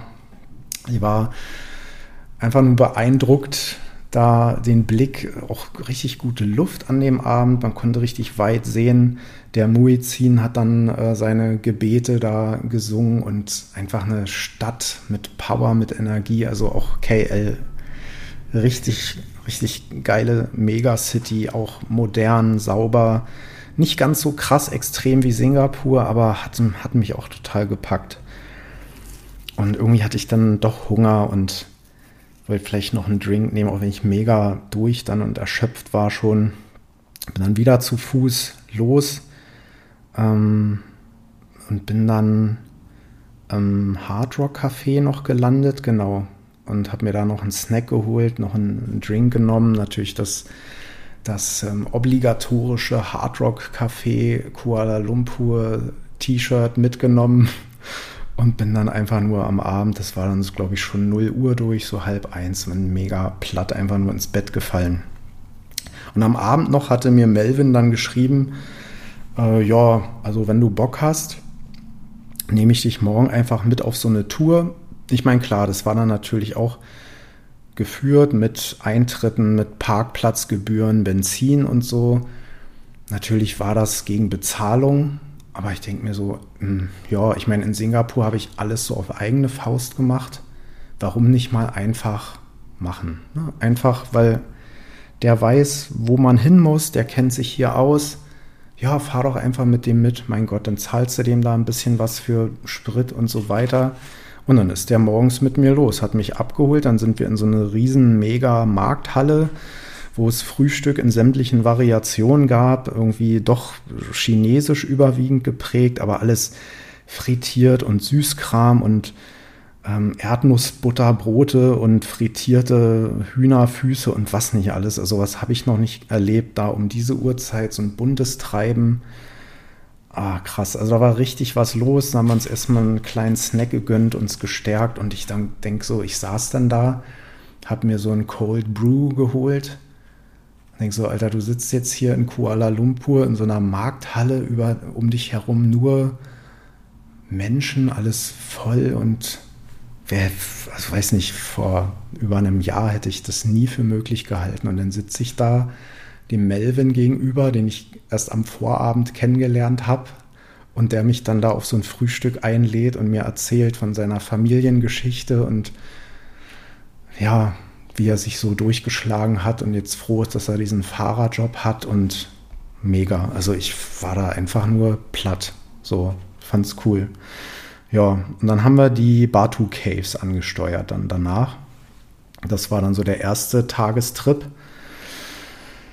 Ja, ähm, Batu Caves ist, ja, kann man sagen, oder steht in der malaiischen Sprache für Stein und eben im englischen Caves. Also ja, Steinhöhlen, wenn man so will. Das sind Kalksteinhöhlen, sind so etwa 15 Kilometer nördlich ähm, der malaiischen Hauptstadt KL entfernt. Und ja, da gibt es mehrere Hindu-Tempel zu besichtigen. Ähm, ein in der Nähe gelegenes Dorf trägt auch denselben Namen. Und ja, beide haben den übrigens von dem Fluss Batu erhalten, der da eben in so einem Kalksteinmassiv vorbeifließt. Ja, und ein bisschen noch zur Geschichte. Ähm, obwohl die Höhlen halt den lokalen Stämmen schon seit langem bekannt waren, sind sie tatsächlich erst im Jahr 1878 vom Amerikaner William Temple, also der hieß wirklich Temple Hornaday, berühmt. Und ja, die größte von denen ist tatsächlich eine 100 Meter hohe Tempelhöhle oder ja, Tempelkathedralenhöhle, Höhle, in der dann mehrere Hindu-Schreine errichtet sind. Die kann man sich da alle anschauen und es sind tatsächlich 272 steile Treppen da hoch und da, da, bin ich schon mit Respekt hochgestiefelt. Also das ist schon ein Stück, um da hoch zu laufen. Ja, ähm, war, muss man ein bisschen Mumm haben, da einfach so hoch zu kraxeln. Ich habe mich dann immer mal so umgedreht und dachte, oh, okay, jetzt äh, kommen wir immer höher. Ja, und die untere Höhle ist die Dark Cave. Ähm, die ist über zwei Kilometer ausgedehnt, relativ unberührtes ähm, Höhlensystem, um die Fauna, die halt einzige oder einzigartige Arten wie die Gliederspinne ähm, beheimatet, ähm, die ist eben nur mit Führungen zu besuchen, wo wir schon von Tieren sprechen. Also das war da ganz ausgelassen. Man kommt da hoch, also man kommt wirklich auf dieses erste Plateau sozusagen, sieht dann diese Schreine und die Hindu-Tempel und da waren dann Hunde, Hühner, ähm, Tauben. Äh, was war da noch? Was habe ich noch gesehen? Äh, Gänse, glaube ich, waren auch da, so zwei, drei. Also mehrere Tierarten, die da einfach so mit da leben und einfach Teil da der dieser Tempel-Community da sind. Fand ich spannend. Also die leben einfach mit dort, werden da gefüttert, gepflegt, gewaschen und so. Ja, irgendwie cool. Katzen habe ich keine gesehen. Hm. Ja. Ähm, was gibt es noch zu den Schreien zu erzählen? Ja, die erzählen die Geschichte vom Sieg des Gottes Murugan über den Dämon Surapadam. Ich hoffe, ich spreche es irgendwie richtig aus. Ähm, deswegen wurde auch eine 42,7 Meter hohe Statue Murugans auf dem Vorplatz ähm, erbaut. Also die ist im Januar 2006 nach über drei Jahren Bauzeit fertiggestellt worden. Also die kennt ihr garantiert. Ähm, manche haben es vielleicht auch in Stories von mir auf WhatsApp oder Instagram gesehen. Ja, ist schon ein beeindruckendes ähm, Bauwerk. Also diese Statue, aber auch dann die Treppen da hoch, die alle auch in buntesten Farben leuchten und in den Höhlen selbst die Tempel und ja, eben auch wie die Menschen da miteinander umgehen, dieses ja, Miteinander. Irgendwie cool. Sollte man sich auf jeden Fall angucken, wenn man da ist. Ähm, alljährlich Ende Januar oder Anfang Februar werden die Batu Caves zum Angelpunkt des Hindu hinduistischen Taipusam-Festes mit seinen teilweise masochistisch anmutenden Riten. So als kleiner Infopunkt noch. Ja, und Äffchen habe ich ganz viele gesehen, genau, so sogenannte ähm, Javana-Affen heißen die, glaube ich. Die ja, haben sich da auch füttern lassen. Ähm, die bedienen sich da aber auch fröhlich selbst. Also da muss man schon ein bisschen aufpassen, wenn man irgendwie einen Snack nimmt oder selbst irgendwie eine Flasche Wasser aufdreht oder so. Da sind die Äffchen ganz schnell ran.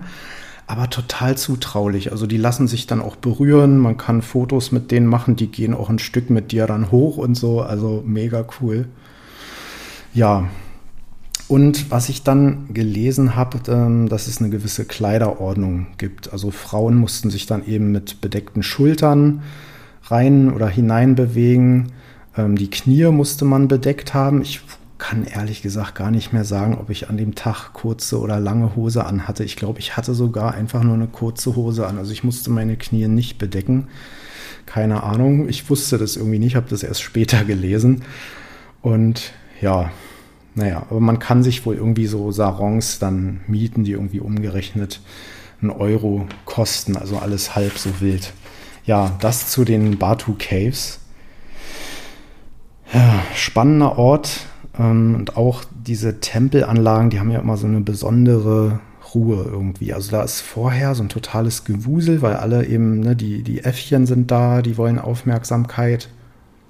Ähm, dann stiefeln die ganzen Leute da hoch, viele Pilgerer und so weiter, dann Touristen, die sich dann da hoch bewegen. Aber sobald du dann da oben in diesen Tropfsteinhöhlen da bist, es ist da so eine Ruhe. Also du hörst kaum eine Stimme, obwohl ja Leute da sind. Also es ist ja auch irgendwie voll. Aber alles verteilt sich dann da. Du siehst dann da die Tauben und Hühner und die dann da ihr Frühstück irgendwie einnehmen. Und dann Leute, die eben mit so Wasserstrahlern irgendwie die, die Böden sauber halten. Ähm, aber so eine wahnsinnige Ruhe und Ausgeglichenheit, die man da irgendwie immer empfindet bei so Tempelanlagen. Also so geht es mir dann jedenfalls immer. Ja, und dann anschließend habe ich mir noch dann so einen Watermelon Juice gegönnt. Äh, Melvin wollte keinen haben, der hatte dann die ganze Zeit draußen gewartet. Ja, und dann sind wir nach Colmar gefahren. Also das war dann irgendwie so ein, ja, wie so ein künstliches Dorf, irgendwie über den Bergen von Kuala Lumpur. Also noch weiter weg von den Batu Caves. Da konnte man dann irgendwie Fotos mit so Papageien machen und das ganze Dorf sah irgendwie so ein bisschen aus wie so ein Dorf im Schwarzwald oder auch hätte auch in der Schweiz irgendwo sein können. Also Fachwerkhäuschen so nachempfunden mit so Resorts, Hotels, ein Starbucks war da auch dann so ein Springbrunnen auf so einem Marktplatz in der Mitte, ganz zentral. Also man hatte einen wunderschönen Blick in die ganze Umgebung, auf die grünen Berge und Palmlandschaften und das war alles ganz schön. Aber wenn du mich fragst, ja, Melvin hatte das dann so einfach empfohlen, dass wir das noch mitnehmen, weil wir gerade in der Nähe waren. Ja, muss, muss man jetzt nicht unbedingt machen, glaube ich. Aber war ganz okay, das mal gesehen zu haben. War schon interessant. Ja, ähm, wo wir schon von KL reden. Ich weiß gar nicht, ob ich jetzt so viel zur Stadt schon gesagt habe. Wie gesagt, Hauptstadt Malaysias. Ähm, ja, ist ganz klar administratives, kulturelles, ökonomisches Zentrum ähm, des Landes. Ähm, wird, wie gesagt, von den meisten Bewohnern halt einfach nur KL genannt. Es gibt Moscheen, es gibt christliche Kirchtürme, es gibt chinesische Pagoden, indische Tempel. Also auch eine richtig spannende Metropole einfach.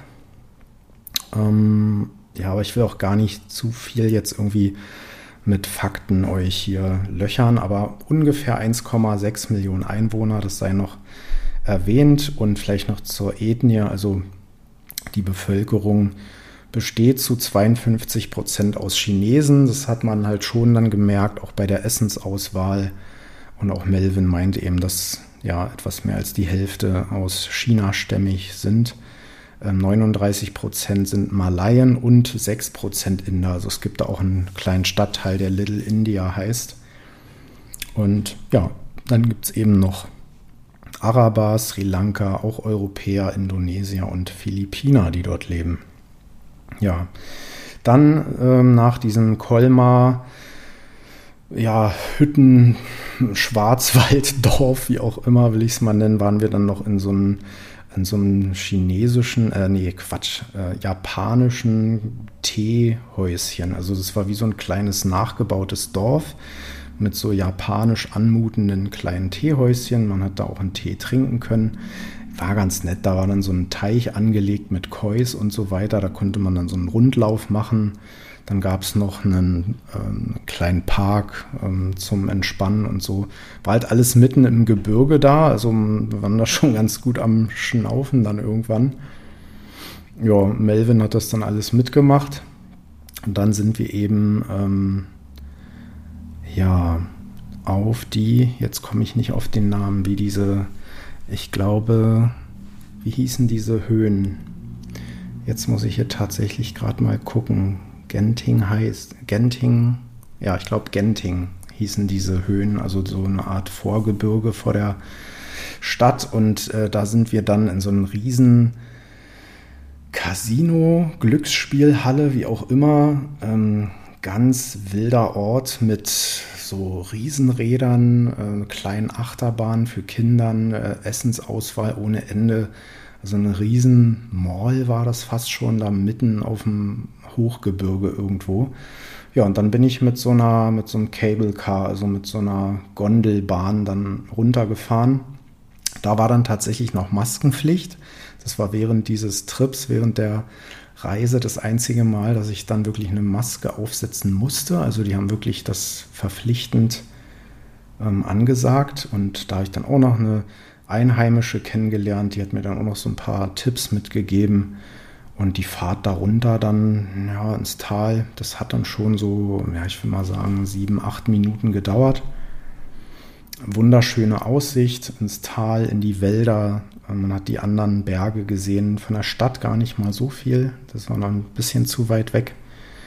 Ja, dann unten angekommen, da war dann auch noch mal wie eine Art Mall. Also die lieben da ihre Malls irgendwie. Ähm, da auch noch mal ein bisschen umhergelaufen, Kaffee genommen und ja, dann ging es erstmal wieder ins Stadtzentrum zurück. Und ja, dann den Abend, genau, da habe ich dann den, den Pool nochmal genossen. Das war so die einzige oder der einzige Moment, wo ich den dann noch nutzen konnte. Und bin dann nochmal losgezogen. Und dann, ja, weirder, krasser Abend. Ich bin dann in irgendeinem so Irish Pub gelandet. Und ja, das war mega, mega amüsant. Also erstmal habe ich dann da an der Theke Platz genommen, wie gesagt, alleine unterwegs. Und dann landest du halt wohl oder übel dann an der Theke irgendwann.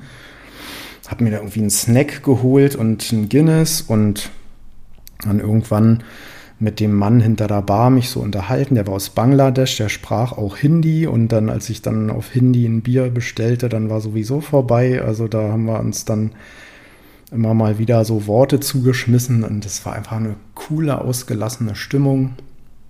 Auch hinter der Theke wieder ähm, der eine erzählte mir dann, dass er Malaye ist. Äh, dann einer der Runner nennt man sie, glaube ich, die dann quasi so immer das, die Tische bedienen und so weiter. Der sah auf jeden Fall sehr europäisch aus. Ich glaube, der kam irgendwo aus, ich glaube, Frankreich war der. Hatte ich so aufgeschnappt. Und dann, wie gesagt, der aus Bangladesch. Dann war auch ein Inder mit da, also auch eine Multikulti-Truppe, die da hinter der Theke bedient hat. Und es war ein cooles Team, war eine coole Stimmung. Ähm, sehr international. Also um mich herum standen dann irgendwann Leute aus Australien. Neben mir saß dann einer aus Saudi-Arabien, eine Kenianerin und was natürlich immer passiert, was ich auch in Singapur oft gehört habe, war dann plötzlich die deutsche Sprache. Und da stand also ein, so ein typischer Ralf und Jürgen, die standen dann neben mir, die waren irgendwie Vertreter für Palmöl. Ich habe mir das jetzt nicht ausgedacht, tatsächlich für Palmöl ist äh, nicht erfunden, ähm, ist wirklich so passiert. Und wie gesagt, neben mir die Kenianerin und ähm, ja, zu der auch so eine kleine Vorgeschichte. Die saß ganz am Anfang erst neben mir. Die hat dann so an so einem, ja, an einem Weißwein genippt. Ähm, das Glas wurde nicht wirklich leer. Die war auch so ein bisschen freizügiger gekleidet, will ich mal sagen. Und dann vergingen so 10, 15, 20 Minuten. Auf einmal fing sie dann so an, ja, hm, ach, du bist alleine hier und ja, wie wohnst du denn so hier und ist dein Hotel weit von hier und hm, hast du denn gar niemanden bei dir und wie weit ist denn das zu Fuß und was machst du denn danach noch? Und ich wusste genau, worauf es hinausläuft. Ähm, ja, und das war dann schon ziemlich offensiv, was sie dann so von sich gab und habe ihr dann halt auch aus bekannten Gründen dann absagen müssen. Mm, mm, mm, weiß ich nicht, Digga. Muss das? Und ja, so hatte dann das Gespräch seinen Verlauf genommen und äh, habt ihr dann halt abgewimmelt sozusagen haben uns dann quasi nur noch angeschwiegen. Sie hat dann auch nicht weiter an ihrem Getränk genippt. Und dann war halt irgendwann der Kerl aus Saudi-Arabien, der saß dann irgendwann zwischen uns. Sie hat sich dann tatsächlich nach der Abfuhr sozusagen einen Sitz weitergesetzt. Und ich habe dann immer mal so ein Ohr hingehalten und dachte, ah, jetzt versucht sie wohl die gleiche Masche bei ihm. So kam es dann auch. Irgendwann hielt er mir so sein Bier hin und sagt so, hey, cheers, mate. So, ähm, ja, hat die dasselbe mit dir auch abgezogen? Ich so, äh, kurz und knapp, ja. Und er so, okay, cheers, ne? Und wir dann angestoßen. Sie saß so daneben, hat das auch alles voll mitbekommen. Ja, weiß ich nicht. Also, für, also mir tat sie dann auch so ein bisschen leid, weil das war dann offensichtlich so ein bisschen, ich wusste nicht, sie hat dann gesagt, ja, sie wäre irgendwie geschäftlich hier und sie wohnt gleich um die Ecke und so, aber ich glaube, die war wirklich halt darauf aus, irgendwo eine Unterkunft, einen Platz für die Nacht zu finden. Traurig auch irgendwie. Und als dann Ralf und Jürgen dann so ein bisschen vielleicht ein Bier mehr hatten oder vielleicht sogar zu viel hatten, dann fing es an, so, oh, guck mal hier und oh, ähm, schöne braune Haut und oh, so eine rassige Frau und oh ja, ach na, wenn das meine Uschi zu Hause naja, die wird mich dann töten, wenn die das mitkriegt und ach ja, und oh, du bist ja aber schon sweet und so. Und das, oh, ich habe mich so fremd geschämt. Das war einfach nur so widerlich in dem Moment. So richtige Kerndeutsche dann da, die sich so peinlich da geäußert haben. Ich habe dann, also wirklich, ich habe dann gesagt, so Leute, ähm, nee, das reicht jetzt an der Stelle hier. Lasst sie in Ruhe ähm, und lasst, behaltet eure Äußerung für euch und das gehört sich einfach nicht. Die haben dann auch irgendwie die Klappe gehalten, haben mir dann so ein bisschen halb den Rücken wieder zugedreht und dann, dann so ihr Ding gemacht, war mir auch ganz recht. Aber sie tat mir schon ein bisschen leid. Ähm, ja, hab sie dann, hab sie dann ähm, auf den Drink eingeladen, also hab dann gesagt, hier dein Wein, ne, das, ich übernehme den dann einfach und gut war dann, ne, weil das fand ich sehr unangenehm. Naja, so viel dazu. Ähm, sie ging dann auch irgendwann und es war halt trotzdem, es war insgesamt halt doch eine sehr gute Stimmung. Es hat ja auch Spaß gemacht. Und äh, irgendwann sagte dann der eine Barmann dann so, ja, aber wir schließen jetzt. Und dann fing sie schon an, diese Rollläden dann runterzufahren.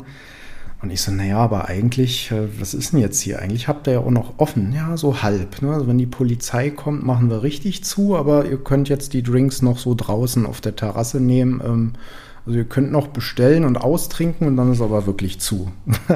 ja, also wir standen dann noch draußen, da war dann noch, äh, ich glaube, zwei Niederländer, der Australier war dann noch da. Also es war einfach so cool, es war so international und ja, hat einfach nur Spaß gemacht. Und das war dann auch schon wieder relativ spät, bin dann irgendwann ins Bett gefallen und ja, hatte einfach einen coolen Trip, einen coolen Daytrip irgendwie. Ähm, genau, und dann, jetzt muss ich mal gucken, nächster Tag, genau. Äh, wie war das? Nächster Tag, wieder Frühstück, genau, dann Cold Brew geholt. Dann haben wir uns ähm, ja, diesen, ich glaube, der heißt Banda, Ban, Pusat Bandaraya. Das ist dann so ein zentraler Platz, wo auch die Briten noch einiges hinterlassen haben. Da kann man sich dann ähm, auch so viktorianische Bauten angucken. Da ist dann auch so eine Art, ja, Uhrenturm, so ein Glockenturm da. Melvin meinte so ein bisschen, ja, Big Ben of KL. Ja, weiß ich jetzt nicht, passt vielleicht nicht ganz, aber schon ein ganz schöner Ort. Ähm, da geht es dann auch direkt so nach Chinatown rüber. Da sind wir dann auch noch durchgelaufen. Da konnte man sich dann so kleine Galerien angucken, Märkte, dann diese ja, typischen chinesischen Girlanden dann so, die überall aufgehangen waren. Ähm, ja, und dann ging es zum KL Tower, also zum Fernsehturm sozusagen Kuala Lumpurs. Ähm, bin dann da hoch auf die Sky-Plattform da oben. Richtig geile Aussicht. Man konnte bis in die Berge gucken. Auch die Petronas Towers natürlich, wo man dann auch zu Recht sagt, hey, ähm, weil ich meinte, ich war da gar nicht drin. Und dann, ja, ist ja auch richtig so, warum soll man da reingehen? Weil man will ja den Blick auf die Towers haben und nicht aus den Towers raus. Ja, macht auch Sinn. Also KL Tower, Sicht über die ganze Stadt, mega cool. Und Coole Randnotiz, ein kleines Modell des Berliner Fernsehturms steht auch da, auch mit den Größenangaben dann und so weiter. Ähm, dann so im Vergleich, das fand ich ziemlich spannend. Dann sind wir anschließend weitergefahren. Dann durfte ich nochmal ein Foto machen von den Petronas Towers, also von nah dran sozusagen. Dann haben wir noch eine chinesische Pagode besucht. Da konnte ich dann bei so ein paar Riten noch zugucken. Ähm, ja, einfach spannend. Also ein bisschen Kultur, Essen, ein bisschen religiöse Sachen gesehen. Ähm, ja, ich weiß gar nicht. Also das, ich war einfach nur platt von meinen ganzen Eindrücken. Wir haben dann noch eine Moschee uns angeschaut in Putrajaya. Das ist so eine künstliche Stadt, also wie so eine vorgebaute Stadt vor Kuala Lumpur wo das Regierungsviertel quasi ist. Also da ist das Finanzministerium, glaube ich. Da hat auch der Ministerpräsident, also der Prime Minister, hat da seinen Sitz. Ähm, alles sieht sehr künstlich aus, also wie aus so einem Zukunftsroman irgendwie. Da haben wir dann noch uns eine Moschee angesehen, dann den Fluss, der darüber führt, ähm, noch ein paar Selfies dann gemacht, haben noch ein ja, wieder witzig, ein indisches Paar noch abfotografiert. Die haben noch um Fotos gebeten. Und ja, nichtsdestotrotz, man kann es mal gesehen haben, weil es eben so, ja, artificial halt aussieht, sage ich mal. Ähm, ja, und dann im Prinzip war das dann auch schon so der Weg Richtung Flughafen, so auf halbem Wege. Dann ging es tatsächlich zurück und ja, ich würde jetzt normalerweise mit einer ganz kurzen Geschichte abschließen, würde sagen, okay, ich bin dann zum Flughafen, Check-in, Gepäck aufgegeben, in den Flieger rein, bin zurückgeflogen, Mumbai gelandet, in, ins Bett und das war's, Ende der Reise. Hm, denkste. Auf jeden Fall KL, Flughafen, angekommen, lief auch alles gut, Gepäck war schon aufgegeben, hatte nur noch so mein Handgepäck dabei. Und dann musste ich mit so einem Shuttlebus dann zu meinem Terminal rüberfahren. Und äh, dachte so, ach, dann nimmst du hier vielleicht noch irgendwo ein Getränk und guckst einfach mal so rum. Ich hatte auch noch massig Zeit, also über drei Stunden, dreieinhalb Stunden ungefähr. Ja, massig Zeit. Musste auf die Toilette noch vorher und sitzt da so auf dem Pott, sprichwörtlich, und denk so, hm, oh, es lief alles so glatt. Es war alles so super organisiert. Nichts, keine Panne, nichts lief irgendwie daneben. Es war alles lief irgendwie glatt. und dann, es gibt ja, ich weiß nicht, ob es überall in Malaysia so ist, aber in diesem Flughafen auf jeden Fall, in diesem Terminalgebäude gibt es halt auch diese kleinen, ja, wie nennt man sie, diese Duschen von unten sozusagen, diese Spül, Duschköpfe, was auch immer. Also nicht nur die normale Spülung, die dann losgeht, sondern auch so ein kleiner Hahn, der dann so von unten Wasser spritzt sozusagen. Und aus irgendeinem unerklärlichen Grund gingen beide Spülungen los. Also dieses Ding von unten und diese Hauptspülung, die dann so richtig knallend und laut unter dir wegrauscht. Und ich bin in einem Schrecken da hochgesprungen. Und links neben mir hing so ein Kasten, wo eben so die Klopapierrolle drin hing. Und dieser Kasten, dieser, dieser Deckel war so leicht aufgeklappt und es war so ein blechernes ja, Aluminiumgehäuse, was auch immer, haue mir da voll Karacho den linken Arm, also so den Ellenbogen dagegen. Denk so, oh fuck, was, ne, was ist denn jetzt passiert? Aua, ne? Und hab mir aber nichts weiter dabei gedacht und dann irgendwie so mich fertig gemacht und hab so meinen Rucksack übergelegt, wasch mir so die Hände. Denk so, oh, irgendwie zwirbelt das jetzt da doch so ein bisschen. Auf einmal sehe ich, wie so ein Rinnsal an Blut meinen linken Arm runterläuft. Denkst du, oh Mist, da scheint jetzt doch mehr zu sein. Naja, ein bisschen da an der Wunde abgetupft, denke ich mir, das wird schon wieder. Hältst du so ein bisschen ein Taschentuch drauf, das hört nach fünf Minuten auf. Nee, dem war dann nicht so das hörte einfach nicht auf. Es hörte nicht auf zu bluten. Ich bin dann da rumgelaufen, was auch ein Fehler war. Ich hätte da einfach nur mich ruhend irgendwo hinsetzen, halb hinlegen müssen, dann hätte es auch sicher aufgehört. Ich war auch dann einfach irgendwie geschockt und ey, ich sag euch ganz ehrlich, mit so einem Schock dann, mit so einer Verletzung, es war dann doch eine relativ, naja, nicht groß, aber es war halt eine Platzwunde und es blutete und blutete und wie schnell dann diese drei Stunden vergehen, also ich guckte dann so und denke so, oh Gott, nur noch eine Stunde. Wo, wo sind die zwei Stunden hin? Lief dann da rum, keine Apotheke, nichts. Und dann meinte nur einer so, ja, aber es gibt da so ein Ärztezimmer, da könntest du hingehen. Und denk so, oh, nee. Und dann habe ich mich so hinterfragt und dachte, jetzt stehst du hier mit so einer Platzwunde am Flughafen und bist so ein bisschen geschockt und äh, wie soll es denn jetzt weitergehen? Jetzt musst du handeln. Und dachte mir so, du brauchst jetzt erstmal ein Bier. Dann habe ich mich da in so einen Laden da gesetzt, irgendwie oberhalb von dem Gate. Da war dann so quasi wie so eine, ich will mal sagen, Fressmeile in so einem Halbkreis so aufgebaut. Man konnte dann oben in so einem Kreis rumlaufen und da waren dann so ein Sandwichladen und eben so eine kleine, ja, Kneipe, will ich es mal nennen. Und ich sitze da so, halt mir so den Arm, ne, Bier bestellt und irgendwie noch ein paar Pommes. Und dann guckt mich der, der ja, Verkäufer, Barkeeper, wie auch immer, guckt mich an und sagt so, oh, irgendwas stimmt doch mit dir nicht. Warte mal, ich hol dir mal was. Und dann kam der nach drei Minuten wieder mit so einem, ja, mit so einer Wundkompresse, die du quasi dir, also wie so ein Kompressverband, so ein etwas dickerer Verband, den du dir auf die Wunde legst und dann mit so, einem, mit so einer Kompresse umwickelst also Mediziner werden jetzt sagen, Fachbegriff nicht benutzt, falsch, weiß ich. Es war ein Verband, so, den habe ich drum gewickelt. Dann war noch Desinfektion dabei, dann noch so eine Wundlösung irgendwie und Taschentücher. Und was war noch dabei? Irgendwas hat er mir noch dazu gelegt. Ich glaube, genau, und dann noch ein stinknormales Pflaster. Und das hat er in so einer Tüte dahingestellt. Er hat gesagt, ja, wenn du irgendwie Hilfe beim Umwickeln brauchst, sag Bescheid. Ne, so und ich saß da so und ich war einfach nur geplättet von so einer, ja, da haben wir es wieder, diese, dieses Mitdenken, dieses Zuvorkommen, dieses hilfsbereite, freundliche. Das war einfach nur, einfach nur Hammer.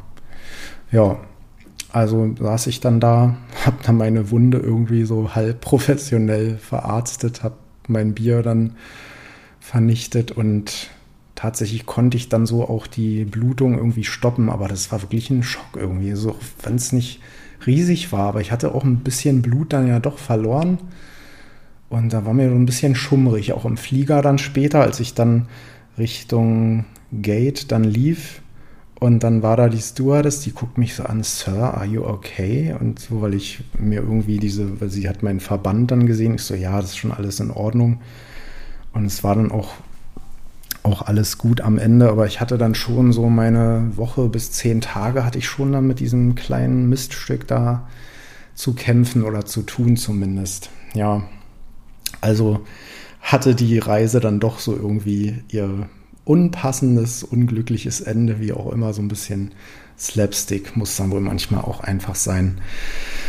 Ja, dann Rückflug, Malaysian Airlines. Ähm, das war dann Direktflug tatsächlich. Ähm, dann direkt nach Mumbai zurück. Und ja, da hatte ich dann die Gelegenheit, mich so ein bisschen zu unterhalten mit der Crew dann, weil unsere Schalter quasi, also der Schalter, wo ich mit meinem Pass dann stand zur Einreise, und deren Schalter war halt nur drei, vier Meter entfernt. Und ich musste eh noch auf mein Gepäck warten, weil die war natürlich meine Infoquelle. Die haben gesagt, hm, dein Gepäck dauert eh noch. Wir kriegen ja hier immer einen Ticker, welches Band es dann ist und wann die Koffer kommen. Du hast jetzt eh noch Zeit. Ich so, oh ja, dann ist ja alles entspannt. Dann habe ich mich ein bisschen mit denen unterhalten. Es gibt ja auch diese Netflix-Doku über diesen MH370-Flug. Dann wurde ja auch eine Malaysian Airlines über der Ukraine damals abgeschossen und da haben wir natürlich auch irgendwann drüber gesprochen. Und er meinte, na, eigentlich gibt es kaum jemanden bei uns, kaum ein Crewmitglied, der nicht schon mal mit irgendwem geflogen ist oder irgendwen kennt oder sogar mal auf dieser Maschine, die da abstürzte oder abgeschossen wurde, sogar mal mitgeflogen ist oder ein Training hatte oder wie auch immer. Das fand ich krass. Und es gibt also er meinte, eigentlich hat niemand mehr Hoffnung, dass da irgendwie noch ein Crewmitglied von der verschollenen Maschine irgendwann mal wieder auftaucht. Aber die haben wohl irgendwie einen Fonds ins Leben gerufen, wo dann Familienmitglieder, äh, Angehörige und so weiter mit unterstützt werden. Es gibt so Gedenkveranstaltungen und ja, das fand ich sehr, sehr interessant, ähm, wie die damit umgehen. Aber der Flug an sich, alles top, top Service, super zufrieden.